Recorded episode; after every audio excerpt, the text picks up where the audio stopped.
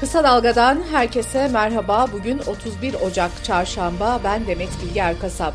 Gündemin öne çıkan gelişmelerinden derleyerek hazırladığımız Kısa Dalga bültene başlıyoruz. Anayasa Mahkemesi'nin iki kez verdiği hak ihlali kararına rağmen Yargıtay'ın Can Atalay'ın milletvekilliğinin düşürülmesiyle ilgili kararı mecliste okundu. Muhalefet partilerinin sıralarından anayasal darbe yapıyorsunuz, bunu kabul etmiyoruz sesleri yükseldi. Kararın mecliste okunmasının ardından 14 Mayıs seçimlerinde Türkiye İşçi Partisi Hatay Milletvekili seçilen ve Gezi davası kapsamında cezaevinde bulunan Can Atalay'ın milletvekilliği düşürülmüş oldu. Can Atalay'ın avukatlarının seçilme hakkının ihlali gerekçesiyle bir kez daha Anayasa Mahkemesi'ne başvurması bekleniyor. Cumhurbaşkanı ve AK Parti Genel Başkanı Recep Tayyip Erdoğan seçim beyannamesini açıkladı. Erdoğan, 31 Mart'a kadar küskünü barıştıracağız, sevmeyeni sevdireceğiz dedi. CHP'de ise krize dönen İzmir ve ilçelerindeki adaylar açıklandı. Karşıyaka Belediye Başkanı Cemil Tugay, Büyükşehir Belediye Başkanı adayı oldu. Eren Erdem, Tugay'ın Cengiz İnşaat'a arsa sattığı iddialarını gündeme getirdi. Tugay ise acemi olduğu dönemde belediyenin borçlarını kapatmak için Cengiz'e arsa sattığını doğruladı. Mevcut belediye başkanı Tunç Soyer de aday belirleme süreçlerinde hatalar olduğunu söyledi. İzmir'de CHP'de olan 24 ilçe belediyesinden Selçuk, Dikili ve Seferihisar dışındaki tüm ilçelerde yeni isimler aday gösterildi. Geçmişte milli takım teknik direktörlüğü yapan Mustafa Denizli'nin kızı Lal Denizli de Çeşme'den aday oldu. İzmir'in ilçelerinde 9 kadın belediye başkanlığı için aday gösterildi ancak Hacer Fogo'nun aday gösterilmemesi eleştirildi. CHP lideri Özgür Özel ise İzmir'in aday listesi üzerine 15 gün bizzat çalıştığını söyledi. Uşak'ta İyi Parti'den istifa eden yaklaşık 250 kişi törenle CHP'ye katıldı. MHP lideri Devlet Bahçeli, CHP lideri Özgür Özel'e Türkiye İttifakı açıklaması üzerinden yüklendi. Bahçeli şöyle konuştu. Kemal Kılıçdaroğlu'nun bütün izlerini silmenin, ismini ananı kapının önüne bırakmanın neresi Türkiye İttifakı? Uluslararası Şeffaflık Örgütü'nün 2023 yılı yolsuzluk algı endeksi açıklandı. En temiz ülkenin 100 skoruyla değerlendirildiği skalada Türkiye 34 puanla 180 ülke arasında 115. sırada yer aldı. Türkiye'nin puanı 2014'e göre %11 ve 2018'e göre de %7 oranında geriledi. Raporda cezasızlığın yolsuzluğu teşvik ettiği belirtildi. Ayrıca yolsuzluklara bulaşmış elitlerin yargı üzerindeki nüfuzlarını kullanarak insanların haklarını gasp ettikleri de vurgulandı. Raporda Danimarka 90 puanla ilk sırada, 11'lik skorla Somali ise son sırada yer aldı. İstanbul Sarıyer'de bir kişinin öldürüldüğü Santa Maria Kilisesi'ndeki silahlı saldırıya ilişkin soruşturma sürüyor. Saldırganların kullandığı silahlardan biri bulundu. Gaziantep'in Nurdağ ilçesinin belediye başkanı olan ve depremden sonra tutuklanan Ökkeş Kavak geçtiğimiz hafta serbest bırakılmıştı. Kavak savcılığın itirazı üzerine yeniden tutuklandı. Erzurum'da Karayazı halkı ilçenin adının Güzel Yazı olarak değiştirilmesini istedi. Konuyu meclis gündemine taşıyan CHP'li Mahmut Tanal bu ismin imaja zarar verdiğini söyledi. Meteoroloji Genel Müdürlüğü soğuk havanın perşembe gününden itibaren etkisini yitireceğini açıkladı. Kısa Dalga Bülten'de sırada ekonomi haberleri var.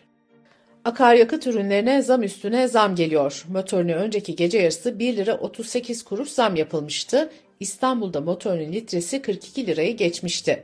Aradan 24 saat geçmeden ikinci zam haberi geldi. Sektör kaynaklarına göre motorine 1 lira 40 kuruş daha zam yapılacak. Böylece motorinin litresi 44 lirayı bulacak. Benzine de 2 lira daha zam gelecek. Türk açlık ve yoksulluk sınırını açıkladı. Yılın ilk sonuçlarına göre 4 kişilik bir ailenin aylık gıda harcama tutarı yani açlık sınırı 15 bin liraya yükseldi. Gıda harcamasına eğitim, sağlık, ulaşım gibi giderlerin eklenmesiyle hesaplanan yoksulluk sınırı ise 49 bin liraya çıktı. Bekar bir çalışanın yaşama maliyeti de aylık 19.600 lira oldu. Türkiye İstatistik Kurumu ise 2023 yılına ilişkin yoksulluk ve yaşam koşulları verilerini açıkladı. Kuruma göre yoksulluk oranı geçen yıl yarım puan azalarak %13.9 oldu. Ekonomik Güven Endeksi Ocak ayında aylık bazda %3.1 artışla 99.4 değerini aldı. BOTAŞ, Şubat ayında doğalgaz toptan satış fiyatlarında herhangi bir değişiklik yapılmayacağını duyurdu. Euro bölgesinin en büyük ikinci ekonomisi olan Fransa, 2023'ün ikinci yarısında ihracattaki toparlanmanın etkisiyle resesyonun eşiğinden döndü. Fransa'da hükümetin tarım politikalarını protesto eden çiftçiler Paris'e giriş çıkış güzergahlarını traktörleriyle kapatarak eylem yaptı. Almanya'da ise kamuya ait toplu taşıma şirketlerinde çalışanlar 2 Şubat'ta greve gideceklerini duyurdu. Dış politika ve dünyadan gelişmelerle bültenimize devam ediyoruz. Ankara'nın İsveç'in NATO'ya katılımına onay vermesinin ardından Kanada, Türkiye silah ihracatlarında uyguladığı ambargoyu kaldırdı. İsrail güçleri Batı Şeria'da doktor ve hasta kılığına girerek hastane bastı. Baskında tedavi gördüğü belirtilen 3 Filistinli öldürüldü. İsrail ise öldürülen kişilerin Hamas üyesi olduğunu iddia etti. Amerika'da devletin ve şirketlerin diğer ülkelere silah satışları Rusya'nın Ukrayna işgali sonrası arttı ve 2023 yılını rekorla kapattı. Amerika'nın toplam silah satışı %56 artışla 238 milyar doları buldu. Pakistan'ın eski başbakanı İmran Han, devletin sırlarını ifşa etmekle suçlandığı ve tutuklu yargılandığı davada 10 yıl hapis cezasına çarptırıldı. Gürcistan Başbakanı Garibaşvili görevinden istifa etti. Garibaşvili diğer insanlara yeni imkanların verilmesi gerektiğini söyledi. İtalya ile Arnavutluk arasında imzalanan tartışmalı göç anlaşması Arnavutluk Anayasa Mahkemesi tarafından onaylandı. Anlaşmaya göre Akdeniz üzerinden İtalya'ya gelen düzensiz göçmenler Arnavutluğa gönderilecek ve iltica başvurularının sonuçlarını burada bekleyecek. İnsan hakları örgütleri anlaşmayı eleştiriyor. Uluslararası Kurtarma Komitesi anlaşmayı insanlık dışı, Uluslararası Af Örgütü de yasa dışı ve uygulanamaz olarak tanımlıyor. İspanya polisi hastane ve bakım evlerindeki kimsesizlere ait cesetleri çalıp satan bir çeteyi çökertti. Çetenin sahte evrakla cesetleri alıp 1200 euro karşılığında tıp fakültelerine sattığı ortaya çıktı.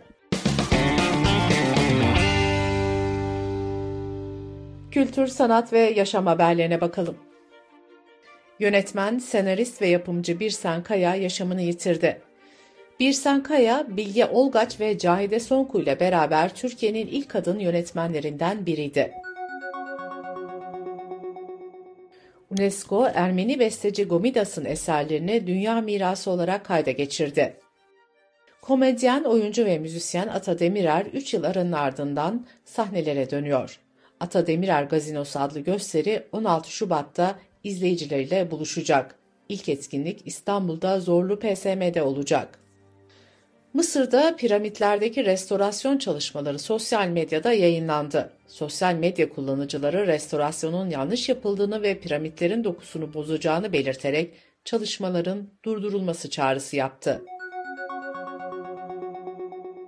Geçen yıl beyin çipi projesini insanlar üzerinde denemek için onay alan Elon Musk'ın şirketi ilk kez bir insanın beynine çip taktı.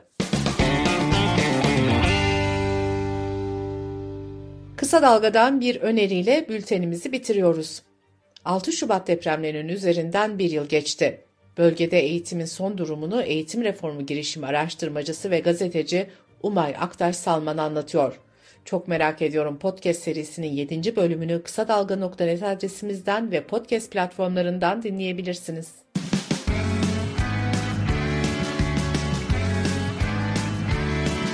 Kulağınız bizde olsun. Kısa Dalga Podcast.